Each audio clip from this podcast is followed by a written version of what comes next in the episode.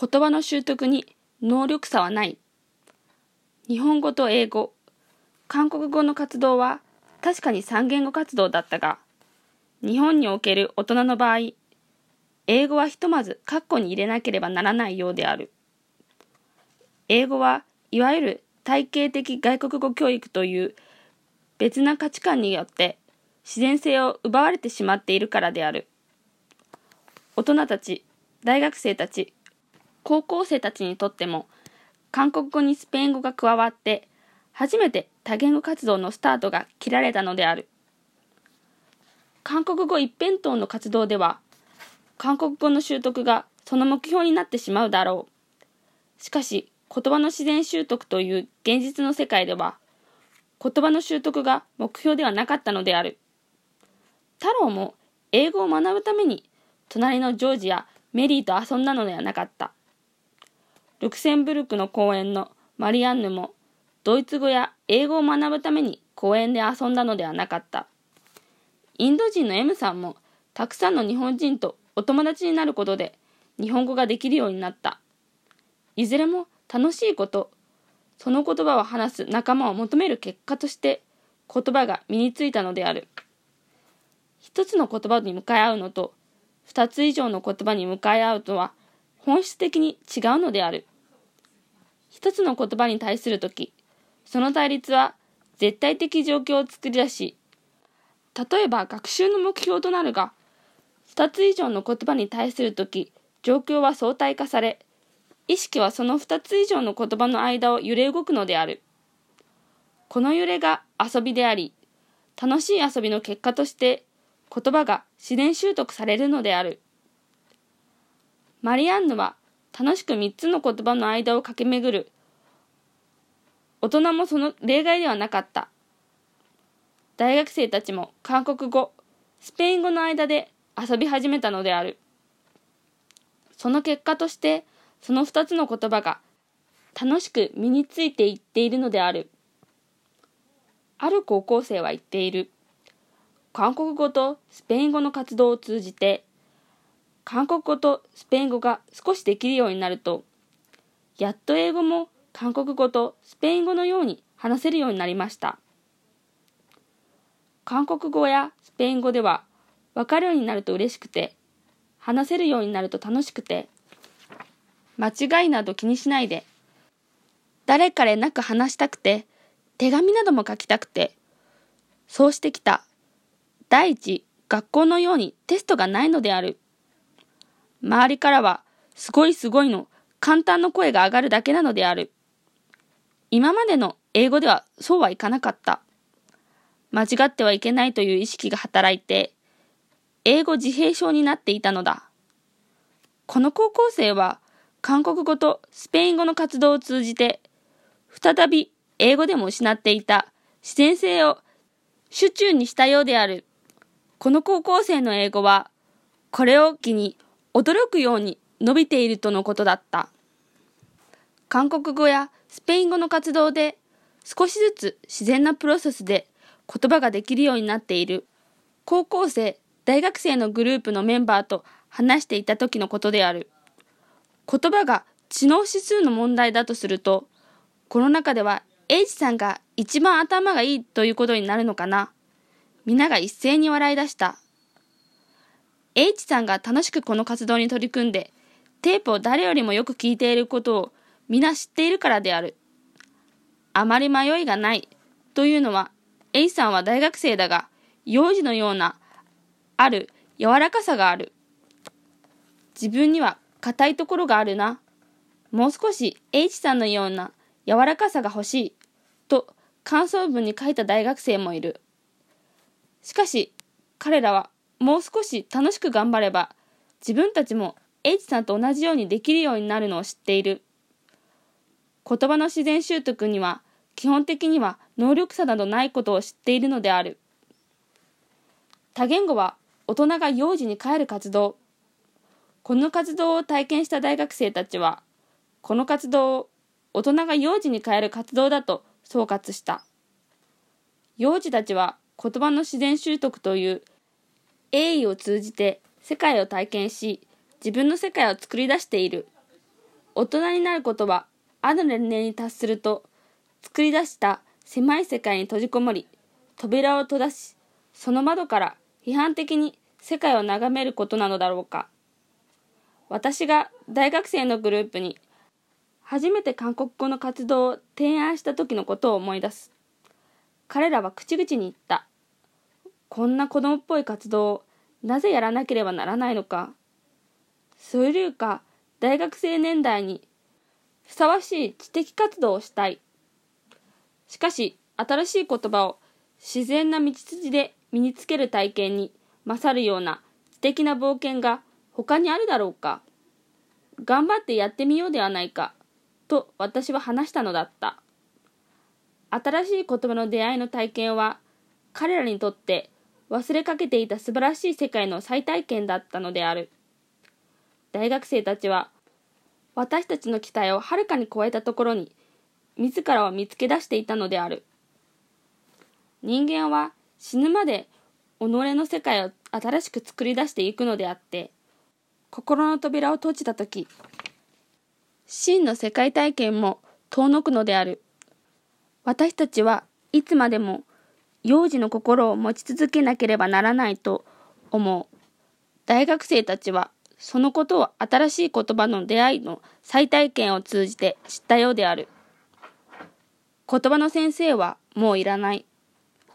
これまで私たちが韓国語を導入したところの感動と興奮を当時の資料やメモを参考にしながら書いてきた。まさに韓国語の体験は私たちにとって奇跡の領域であったと言っていい。スペイン語の導入も形式的には韓国語と何ら異なるところはなかったはずである。しかし、スペイン語の時には文字が英語と同じローマンアルファベットであるというただそれだけの理由で大人の私たちにとってはその言葉に対する態度が全く違っていたのであるそれからもう一つ韓国語では初めから多くの韓国の人たちがいつも見えていたのだった。その言葉を話す人との出会いがあったのである。韓国語の活動を通じて初めて私たち大人にとっても言葉の自然習得ということがどういうことなのであるかはっきりしてきたのである。私たちはいつの間にかそのことを忘れてしまっていたようである。またこの体験を通じてこの活動における大人との役割も明らかになってきた。この活動の中心にいる大人はもう言葉の先生ではないのである。自然な言葉の習得という場では新しい言葉に出会って大人も幼児に帰るのである。この活動のリーダーはいわばそのグループの仲間の一人でありあえて言えば母親になることだろう。メンバーの言葉の成長に感動し喜び激励する母親なのである。これからは英語であってもまた韓国語が随分できるようになっても言葉の先生になることだけはもうないだろう。ダメだダメだというのではなくすごいすごい。そして事実素晴らしい人間を見つけること。それが言葉の教育なのであるもっと言葉の数を増やそうこの春1948年英語、スペイン語、韓国語と複数の言葉の活動が生き生きと展開する中で、みんなの中に自然な一級として、もっともっと新しい言葉に出会いたいという声が高まってきた。四五国語が飛び交っている自然な言語空間があるじゃないか。もっと言葉の数を増やそう。フランス語、中国語、ドイツ語と合わせて6カ国語、それに母国語の日本語を加えて7カ国語、ようやく多言語活動の環境が整ってきた。これまでの私たちの活動は、発展途上国的なところがあった。英語、スペイン語、それから韓国語と、一つずつ新しい言葉が時間的な経過の中で加わってきたのである。スペイン語が少し分かりかけてきたところで韓国語が、また韓国語が少し分かり、話せ始めてきたところで、フランス語がというふうに。しかし、今この活動に参加してくる仲間たちは、最初から新しい6言語があるのである。この何でもないような違いが意外に大きな差を生んでいるようなのである。発展段階では私たちの中で少しはスペイン語ができるようになったから韓国語、韓国語が少しできるようになったから次はフランス語という意識が働いたように思う。今、6カ国語を同時に与えられてこの活動に参加してくる仲間たちは最初から6カ国語の言葉の間を駆け巡るのである。ルクセンブルクの公園のマリアンヌはドイツ語を話す友達と仲良くなり、ドイツ語が少しわかり、話せるようになってから英語を話す友達と、また英語ができるようになってからルクセンブルク語の友達と遊び始めるだろうか。楽しければいろんな言葉を話す友達の間に言葉の違いすら意識しないで駆け回るのである。発展途上国段階でも私たちは数多くの新しい体験をした。特に韓国語の体験は決定的であった。また少しはわかり、話せる言葉が増えてくるに従って、新しい言葉に出会うと、それがとても身近に感じられるようになったのである。いろんな種類の音楽をエンジョイしていると、また新しい種類の音楽に出会っても、すぐに自分のものにすることができるというのと同じことだろう。事実、5つ、6つ目の言葉、中国語、ドイツ語では、その出会いは新鮮であっても、新しい言葉に出会った時のような違和感が全く感じられないのである。子供たちから家族全体の参加へ。多言語的体験の乏しい私たち日本人が、言葉について誤って信じ込んでしまっていることは限りがないようである。英語だけの活動をしている時には、この活動に参加しているメンバーは、幼児や小学生がほとんどだった。言葉の数が増えるにつれ、年齢の幅が次第に広がってきた。6カ国語の活動になって、それが全年齢層に及んできたのである。特に家族全員の参加というケースが増えてきた。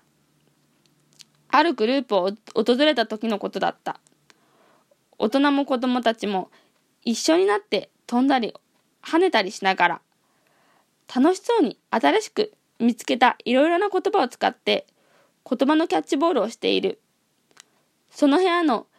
一隅に何人かの大人がテキストを広げていささか真剣な表情なのである。その対象が印象的だった。子供たちは例外なく用意された多言語の環境で特別に何語にとらわれることもなく、屈託なくいろんな言葉の間を駆け回っている。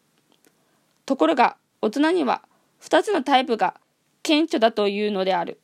その一つはまずフランス語をマスターしようという目標を立て、手元に6カ国語のテープがあるのに、ひたすらフランス語を聞くというように、一つの言葉に執着する人たちである。フランス語ができるようになったら、次の言葉を始めよ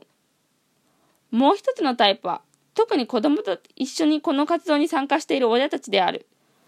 子供たちが何の屈託なく、いろいろな言葉を遊んでいるから、自分も子供と一緒になっていろんな言葉で楽しんでいる。この二つの対照的な大人の言葉に接近しようとする態度について質問されたのである。どうなんでしょうか？どちらの方がちゃんと言葉をマスターできるようになるんでしょうか？どちらのやり方や聞き方が正しいということではないだろう。しかし、私はここでも再び言葉ができるようになる、言葉をマスターするという表現に出会ったのである。半年か一年もすれば、おのずから答えが出るだろう。しかし、私はその時、直感的にたくさん言葉を楽しんでいる人たちが、例えば、フランス語一筋、一つの言葉に執着している人たちを、